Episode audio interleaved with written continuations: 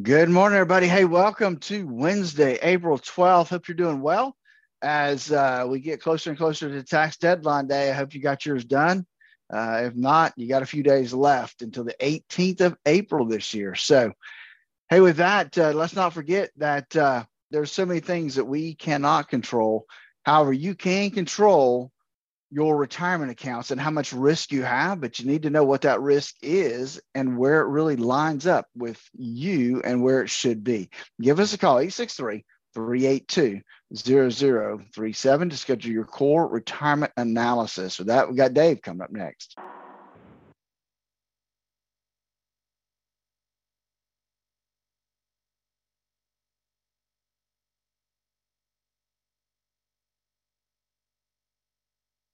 It's uh, 8:41 now.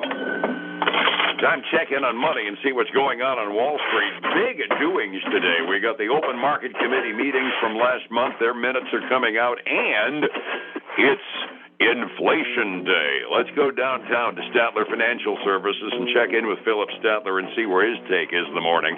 Phillip, good morning. How are you today? Hey, good morning. Doing well today. Hope you are as as as well. Uh, sorry I missed out on yesterday. A little technical difficulty, but uh, hey, we got some things resolved today. Absolutely. I keep telling folks around here the internet's reliable, but it's not quite up to running water reliability yet, is it? Uh, no, it's not like uh, it's yeah. It, it, has a little ways to go for that. yeah, exactly. I mean, we count on it, but it ain't hundred percent there. Backing up to yesterday, just to set the table for the day, it was one of those uh, kind of a repeat of the day before, as much as anything. Uh, Dow went up. The blue chips are recovering a bit, up about a quarter of a percent, up 98 points yesterday. But the Standard and Poor's was off by a little bit, and Nasdaq was off by about four tenths of a percent and the uh, VIX is up around 19.36. It's up again yesterday, which says we're a little bit sitting on edge, wondering what the Sam Hill, the Fed's going to do in the first week of May. And I'm not 100% sure whether the uh, inflation figures we got this morning are going to give us pause or uh, make the Fed decide we need to get hit again with another two by four because the core inflation rate really doesn't look all that good. Now, the core inflation, I think, if I saw the number right, actually went up um, more than expected. But the overall um, CPI actually went down further than expected. It was 6% last time. And now they expected 5.1, but when I saw it came in at 5% even. So um, the overall total was dropping in the right direction. Yeah, absolutely. The headline number that you're going to hear about on the top of the NAR News all day is that uh, consumer price index inflation is being tamed, and we're down to 5% inflation, which is I wouldn't say acceptable, but it's considerably better than the 9% number we had less than a year ago. The core number kind of scared me, though, because once you get the volatile stuff that goes up and down all the time, food and energy, uh, it was up four tenths of a percent, and it actually went up to 5.6%. And I mean, the core is the stuff that once the price goes up, it tends not to go back down again. So I'm not overly happy with that, which is kind of why I'm saying it's a mixed bag, and I don't know for sure what the Fed's going to respond to it with. Well, it is a mixed bag. I will say this though: it, that 5.6 is where the average uh, economist felt like it would come in at. So, so it was not unexpected. That mm-hmm. was the expectation is to come in at 5.6%. Um, now you're right. How's the Fed going to deal with that? Uh, that's a different story, right? Just because it came in with as expected doesn't mean the Fed is going to look favorably upon that. Well, yeah, I mean, we expected poop and we got it. Good, great, I'm happy. that's, that's, that's kind of the nutshell summary for the doggone thing. It stinks. Uh, the the other element that came in was uh, mortgage applications. That actually is good news after a little downtick in uh, in mortgage rates over the last week. Mortgage applications went up after a 4% decline a week ago, up by 5.3%. We haven't been able to find the details to dig down on it, but uh, your suspicion is that we had some cash out refinances that might have increased that, right? Well, I'm thinking that that could be the case, right? People thought they could weather through, but ended up they've got more maybe credit card debt than what they thought they had. And so instead of paying that 27 to 30% interest rate, they'd refinance at seven, and that, that's a pretty good savings add to that, yeah. And the fact as well is, uh, yesterday I had a headline item on uh, while I was soloing here that uh, consumer credit is getting harder and harder and harder to get. The banks are clamping down because, uh, quite frankly, they don't want to take a chance on iffy loans when they've got other problems going on, like that uh, balance of deposits versus the bonds they used to hedge. So it's getting harder to get a loan i.e., harder to get a credit card, and a few consumers may very well be going where they've got money available in a hurry. Oh, that, that's true could very well be the case. Speaking of banks, Warren Buffett took the uh, rubber chicken circuit yesterday, and uh, he said something that was a little bit uh, sit up and take notice. He said, We aren't done with bank failures yet. He's still looking at his holdings and saying he's a little iffy on a few things, and uh, he's got some heavy duty stock in a couple of really big banks. So when Warren Buffett says we're not done with bank failures yet, it kind of makes uh, people like me sit up and take notice. Well, it does. And let's remember that, you know, banks are still dealing with what the Fed has done to them. You know, I mean, even smart bankers doing what they should do are kind of caught in some crossfires right now because interest rates went up so fast um, and by a lot. I mean, four times what they were a year ago, um, and, and, that could put anybody on edge. And so, any any bank that might be a little bit on edge, uh, this could be enough to to throw them over if deposits start to leave. Absolutely. A couple of weeks ago, I found myself going out on a limb and actually uh, defending the birds at the Silicon Valley Bank that it's just so doggone hard to keep up with the balance as to where your notes are that you invest in as a hedge, keeping them matched up with the terms of the deposits that you got. It's uh, it, it's it's a task, and there's a whole lot of banks that may still be a little bit behind the curve and find themselves with some liquidity issues if they have a substantial withdrawal list. Yeah, and, and, I'm looking at interest rates right now, Dave, and they have made a big jump up. The two year uh, had gone down um, below 3.7 the other day, and it's up trying to get back up to four. It's at 3.92 right now. So, um, so we're seeing interest rates climb again. And that's uh, not well. It's what the Fed wants, but it's not necessarily what's good news for consumers looking for loans. I'm, I'm still staying aghast at the fact that credit card interest rates are as high as they are, and they continue to go up because they adjust based upon a prime rate that's continuing to go up.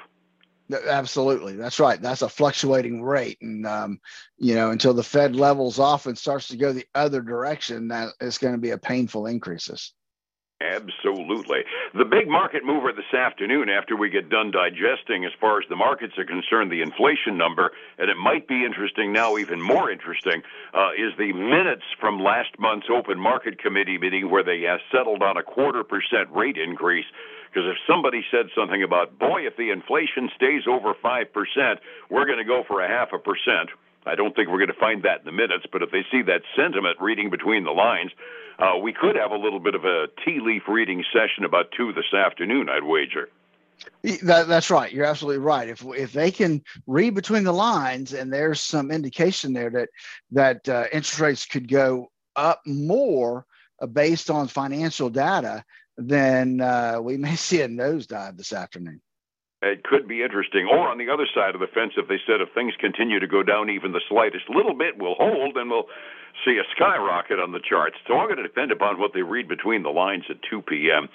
Talking about earnings, we don't start earnings season in earnest until the end of the week. We can see some tomorrow, and then Friday there's a flood of financials coming out.